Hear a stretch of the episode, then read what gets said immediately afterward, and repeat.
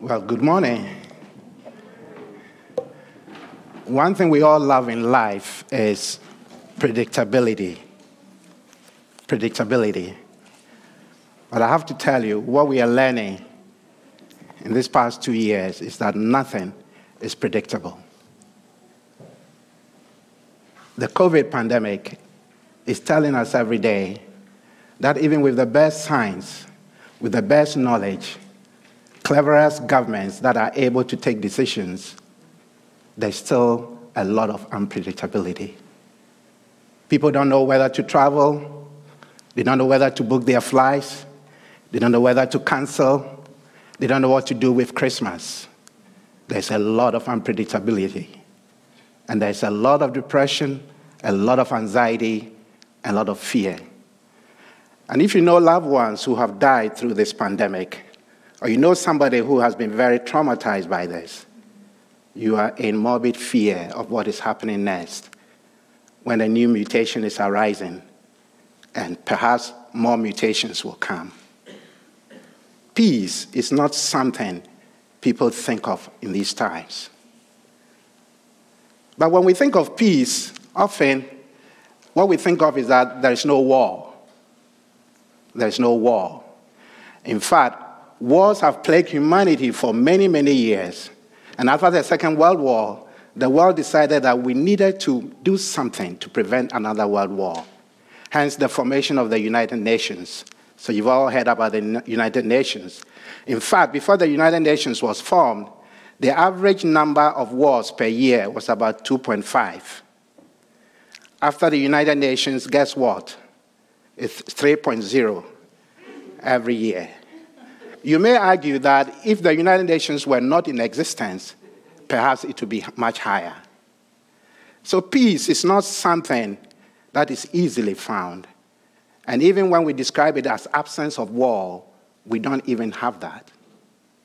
Talk of extreme weather conditions. Look at what happened in BC and Nova Scotia. And just see the tornadoes in Kentucky and Tennessee. They have never seen anything of that sort since weather conditions were recorded. The world seems to be in turmoil, and there's a lot of anxiety and a lot of fear. But can we talk of peace in these times? The peace the Bible talks about is really better described with the Hebrew word shalom. It's not a negative. It's not absence of trouble. It's not absence of anxiety. It's not absence of ill health. But he talks of completeness and wholeness. He talks of flourishing with delight. He talks of prosperity. That is the peace that Christ offers. That is the peace that the Bible talks about. But how can we find this peace? if indeed it is not simply absence of illness, absence of trouble, or pain, or anxiety. And I think the place to go to is to go to Christ Himself. I'm going to place you in context. So, Christ has been with His disciples for a number of years, and is about to die a gruesome death. The plot to kill Him has thickened.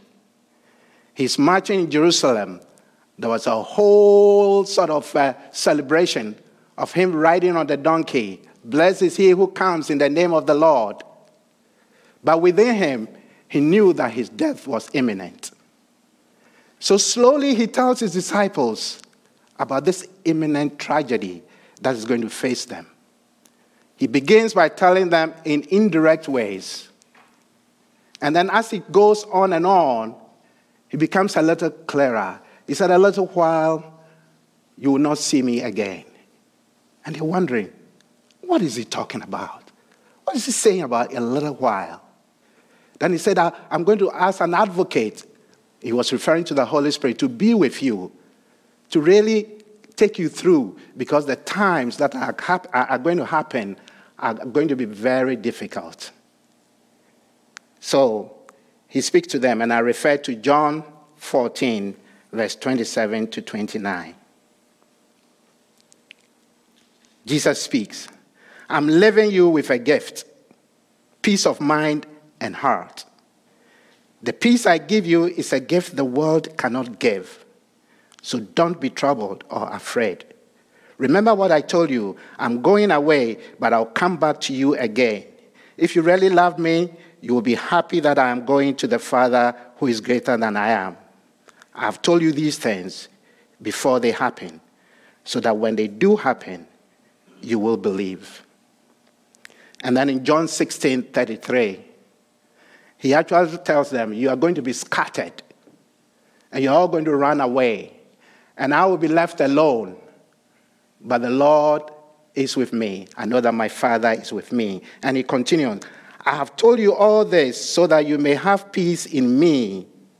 Here on earth, you'll have many trials and sorrows, but take heart because I have overcome the world. Just imagine, he talks about peace, and then in the next sentence, he's saying, Here on earth, you're going to have many trials and sorrows.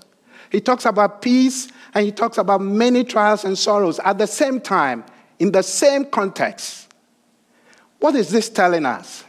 He's telling us that the gift that he's leaving with them, that peace of mind and heart, is not dependent on their circumstances. That though they are going to face a lot of sorrow, they are going to be scattered, they'll be scattered amidst fear and trembling. They'll run away because they, they cannot even afford to stay out lest they be dealt with the same way their master has been dealt with. And he says, I leave you my peace the peace that the world cannot give. Now, what kind of peace does the world give? I told you about the United Nations. Let's talk about war. The United Nations was set up, they had a Security Council, which was made up of members, and it, included members who are strong, countries that are strong, that have nuclear weapons. By the way, Canada is not one of them.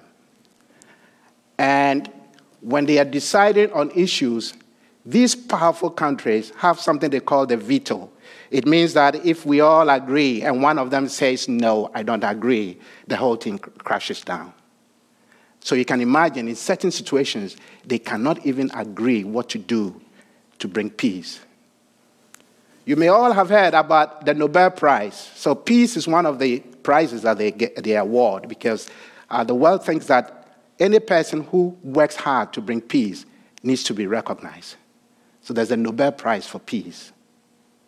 There was a, le- a leader of, in Myanmar who's, who's called Aung San Suu Kyi. In fact, Canada made her an honorary citizen. She was kept in house arrest many years in Myanmar when the military authorities were denying them democratic rule.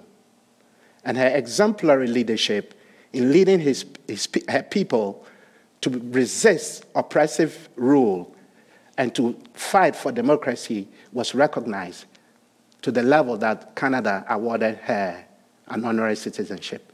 It is very rare to happen. But guess what happens later? Later, this same person is now a pariah, is now being hammered all over the world because genocide was happening in her own country and she wouldn't rise in opposition. There were Muslims in the Rohingya uh, tribe that were being persecuted and actually being killed and moved away from Myanmar. They became refugees in Bangladesh. So Canada decided that they're going to withdraw that citizenship. So a Nobel laureate of peace now becomes an agent of war. This is the best the world can offer. At one time, a leader of peace, and at one time, a leader of genocidal activity. Sometimes we want peace. They tell you the way to get peace is take an insurance. Take an insurance on everything on your house, on your life, on injury, on your property, because it will give you peace of mind. But guess what happens when you have to make those claims? Soon you discover that there are small prints in there that you didn't uh, actually pay attention to. And it turns out that what you thought you were qualified for is not actually the case. And what you thought you were going to get out of it, you're not going to get. Even the best insurance that you, uh, is offered to you has some catches. So peace in this world is hollow, it's not lasting. But the peace that Christ offers is a peace that lasts, that is for every circumstance.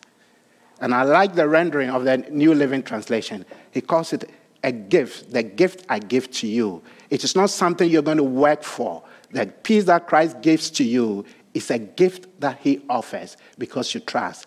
You're not going to be able to earn it, you're not going to be able to work at it, no amount of positive thinking, no amount of sizing yourself is going to bring you that kind of peace. It is the peace Christ offers as a gift, and it is yours to receive because He has accomplished it for you, and it is yours to take.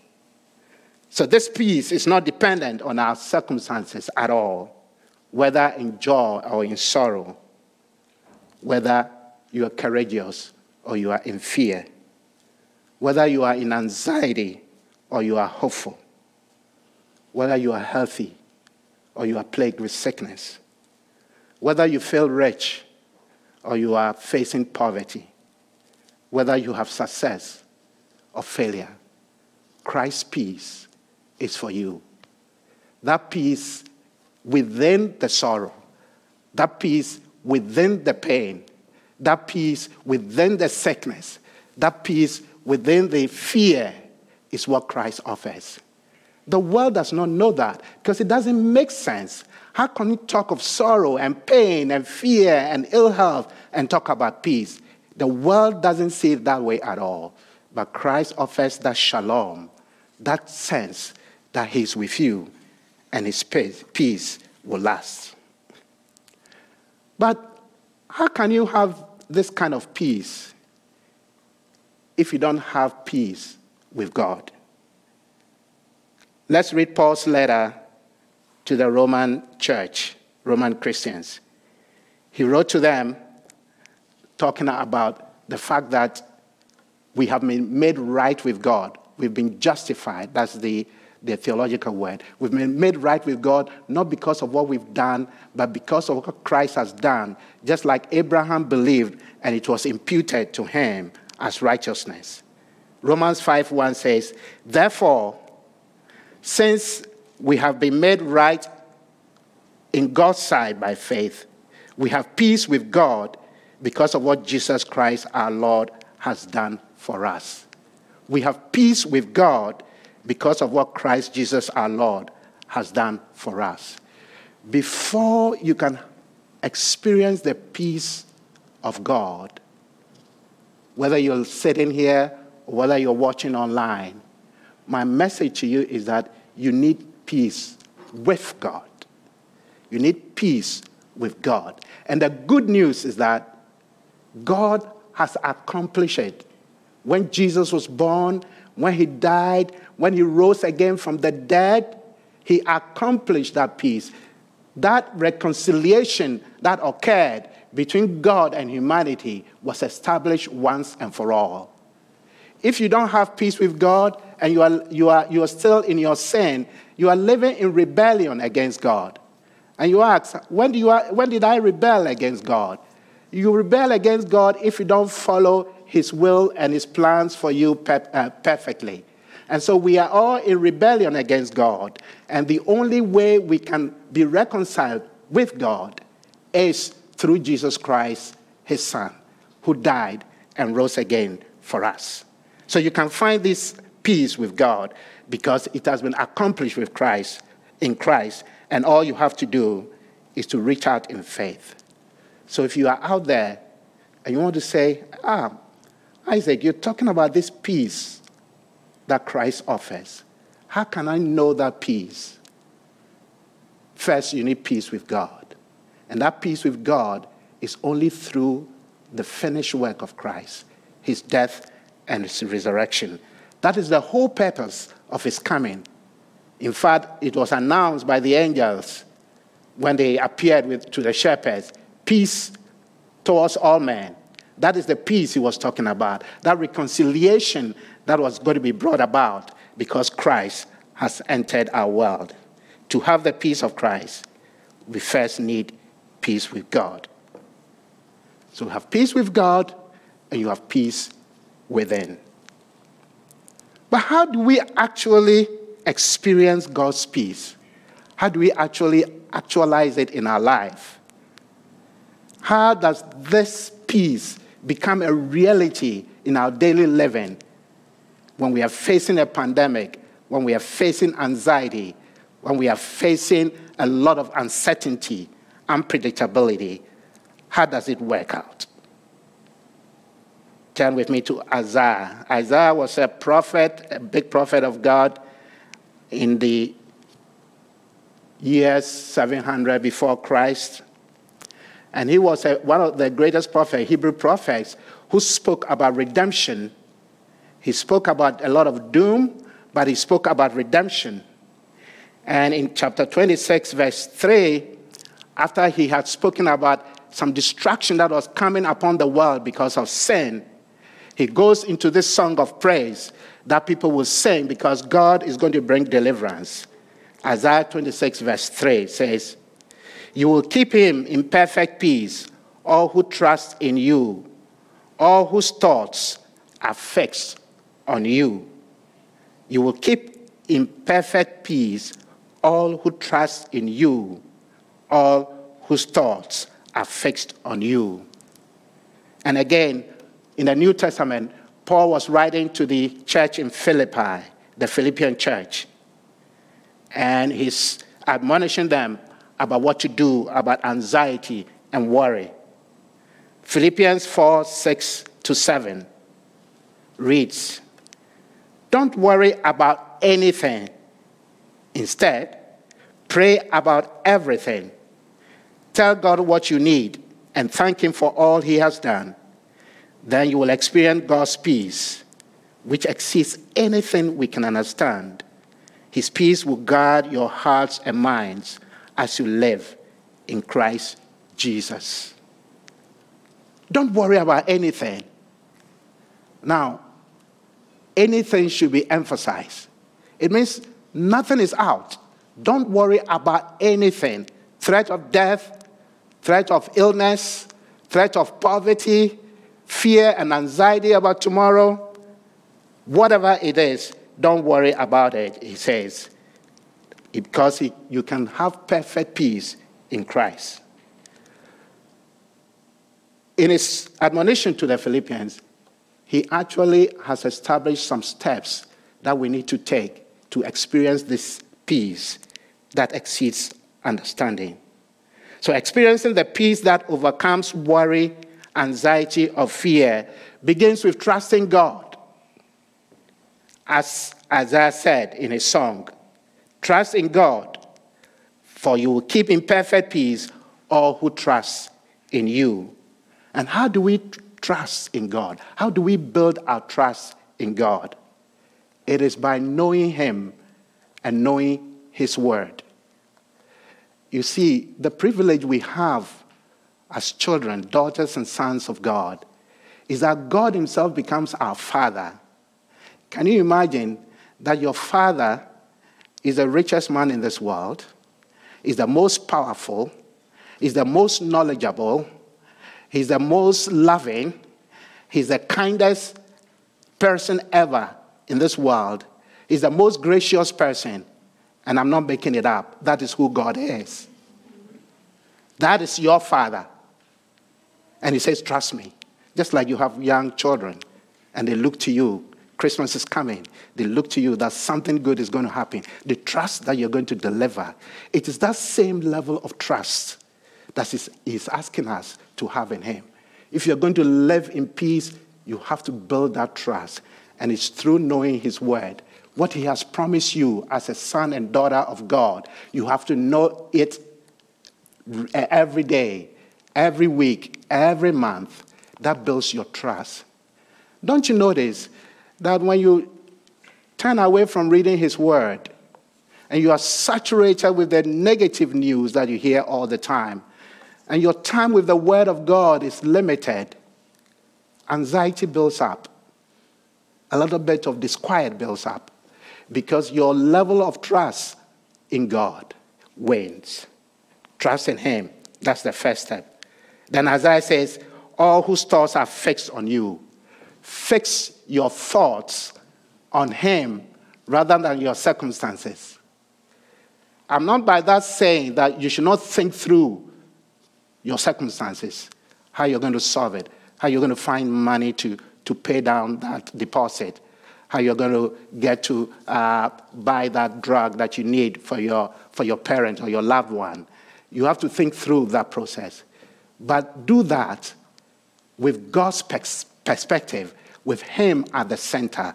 Fix your thoughts on Him rather than your circumstances. Worrying and thinking about your circumstances as though it is all on you to solve and to address the issue is a recipe for anxiety.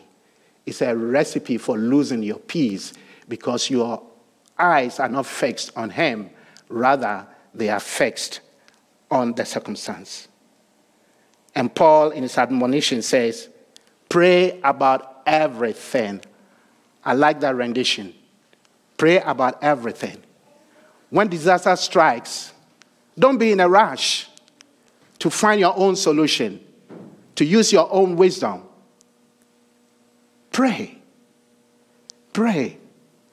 It's, you have God who is the most powerful, the wisest, the most, the richest, the, the most gracious and loving Father who is living in you by His Spirit. And you don't tell Him everything, leave nothing out. So, this is what prayer is about Pray while you are walking. Pray while you are driving. Pray while you are in the midst of the trouble. Your child is sick and you are in the emergency room. Pray there. Pray everywhere. Pray when you are happy. Pray when you are joyful. By the way, when you are praying, He knows that you are in it already. He knows your trouble. He knows your fear. He knows your joy. He knows your pain already. He's giving you that privilege to have that interaction with Him because that strengthens His peace within you. So pray about everything, don't leave anything out, and always tell God what you need before you even rush to seek counsel or to find your own solutions. There's an old hymn that has a line Oh, what needless pain we bear, what peace we forfeit, all because we do not carry everything to God in prayer. So when you don't pray continually in your situation, you lose peace. You lose peace. You forfeit peace. And you have needless pain because you are not putting your trust in Him. But to crown it all, always be thankful. Always be thankful. When you have a need, when you have trouble, when you have pain, Remember to thank God for what He has done for you. Thank God for what He has done for you because that is what brings you into His peace, that tranquility that you need in that tumultuous situation. When the battle is raging, when the, the waves are roaring, you need that peace of God. And it is through thankfulness, being thankful to Him. And He says, He will give you the peace that exceeds understanding. This is not the kind of peace the world can explain. You want people around you to say, How is it that you can remain so calm when things are, things are in confusion, when there's chaos around here in this office? How can you remain so quiet and so gentle? It is the peace of God that gives you that level of tranquility even in the midst of the storms. It doesn't mean you don't feel the pain. It doesn't mean that you don't feel the, the importance of it. Don't get me wrong. It is not a, a, a thing of burying your head under the sun and ignoring the problem. No, not at all. It is rather the, rather the opposite because you know that the conditions are so grave that you cannot fight it in your own strength and in your own power. And you need the peace of God to be with you in that moment. And that's what gives that tranquility and that calmness, even in the midst of trouble we cannot understand God's peace. It exceeds understanding, but we can experience it in full. You will know it when you have it. And others will testify oh, this chap, I can't really explain this guy, how he or she can be so calm when there's so much trouble around. The peace that God offers exceeds understanding. And we get it by trusting Him, fixing our eyes on Him, telling Him everything through prayer, and being thankful for everything He has done. So we have peace with God, we have peace within. What about peace with one another? And for that, we turn to Paul's letter to the Colossians chapter 3, verses 14 and 15. Colossians 3 14 and 15. Above all, clothe yourselves with love, which binds us all together in perfect harmony. And let the peace that comes from Christ rule in your hearts. For as members of one body, we are called to live in peace and always be thankful. He talks about being thankful again here. But here he's talking about Clothe yourselves, put it on. Can you imagine having a wardrobe full of clothes and not wearing them? So you wake up every day, you wear the same uh, uh, shirt or, or, or, or pants or, or skirt that you wore the day before. And somebody might ask, what are all these clothes uh, for? There's this whole uh, sort of uh, idea expressed in the New Testament that although we have been endowed with the gifts of God. We've been endowed with grace and the fruit of the Spirit. It is something that we have to clothe ourselves with every day. It means you have to make an effort to put it on. It means that you can have it, but you may not be able to put it on if you don't make that effort. So he takes, he says, clothe yourselves with love and also with peace that comes from Christ, so that we can live in peace with one another as a body of Christ. So he refers to members of the same body as, as individuals, but belonging to one body, which is the church. So let peace rule our hearts. Let the peace of God rule by clothing ourselves with peace every day. So in these times, I'll make a suggestion. Before you leave home or before you start your day, just spend moments and ask God for that peace. That peace to rule over you. Clothe yourself with it and let it really rule over you so that when you meet circumstances in that day, that peace will overcome. So while we have the peace in Christ, it takes an effort to let His peace rule in our hearts. That is what will make the peace evident and obvious in our lives that people look at us and they say, oh, that person must have such peace. Because even in the midst of anxiety and fear and trouble, they can remain calm and know the peace of Christ. Let me end with a story. So, many, many years ago, there was a man who was an attorney and a businessman, very prosperous in the city of Chicago. He had four daughters and a son. The son painfully passed away through scarlet fever, which is a form of an infection. And not long after, there was a great fire in Chicago. In fact, something that is historic. It destroyed most part of downtown Chicago. There was a loss of property. And this man lost all his business, lost all his property. So, in an instant, he was transformed from being a millionaire to somebody who had nothing. He found Christ and he was committed to ministry. In fact, he was supportive of D.L. Moody's ministry. So, in his sorrow and his pain, he decided that uh, uh, he and his family were going to sail from United States to England to have a holiday, to have a break. But while he was in New York to get onto the ship, some business opportunity came that he had to see to, and it was very important. So he asked his wife and three daughters to go ahead to visit England with the hope that he would join them later. On that journey, their ship collided with another ship, and a lot of people in that ship sank with the ship. His three daughters all died.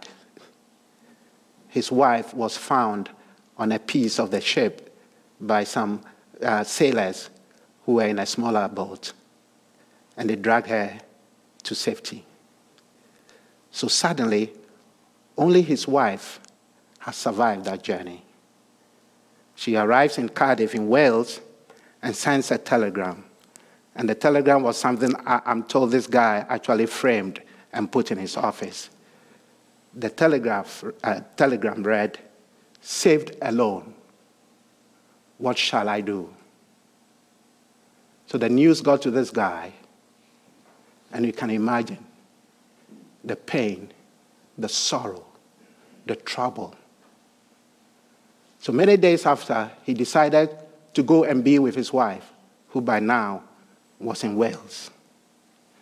And as he boarded the ship and they got to the place where it all happened, the ship captain called him and said, This is exactly the place where your three daughters sank with 200 others in this place. He went into his cabin and he wrote this poem. When peace, like a river, attends my way, when sorrows, like sea billows, roll, whatever my lot, you have taught me to know, it is well. It is well with my soul.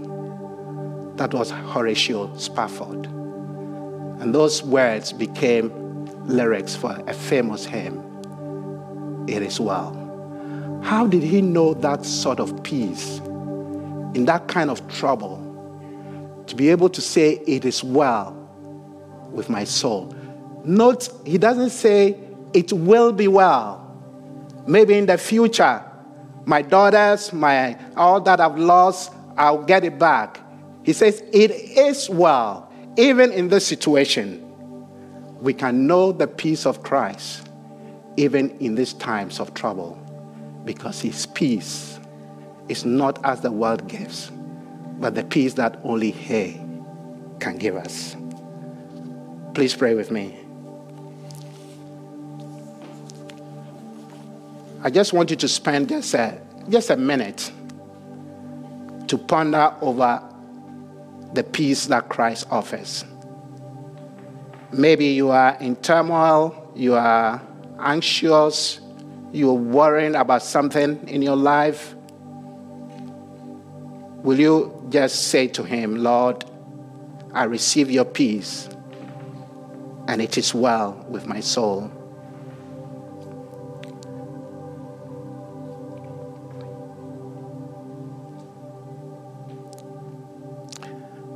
Father, we come to you this morning and we say, We need your peace, and that peace cannot be found in the world. The world, in all its efforts, cannot give us that peace. Only you can. So we come to you at this moment and we ask that you give us that peace that exceeds understanding, that peace that is for all circumstances, that peace that lasts, that we can say, It is well with us. Amen.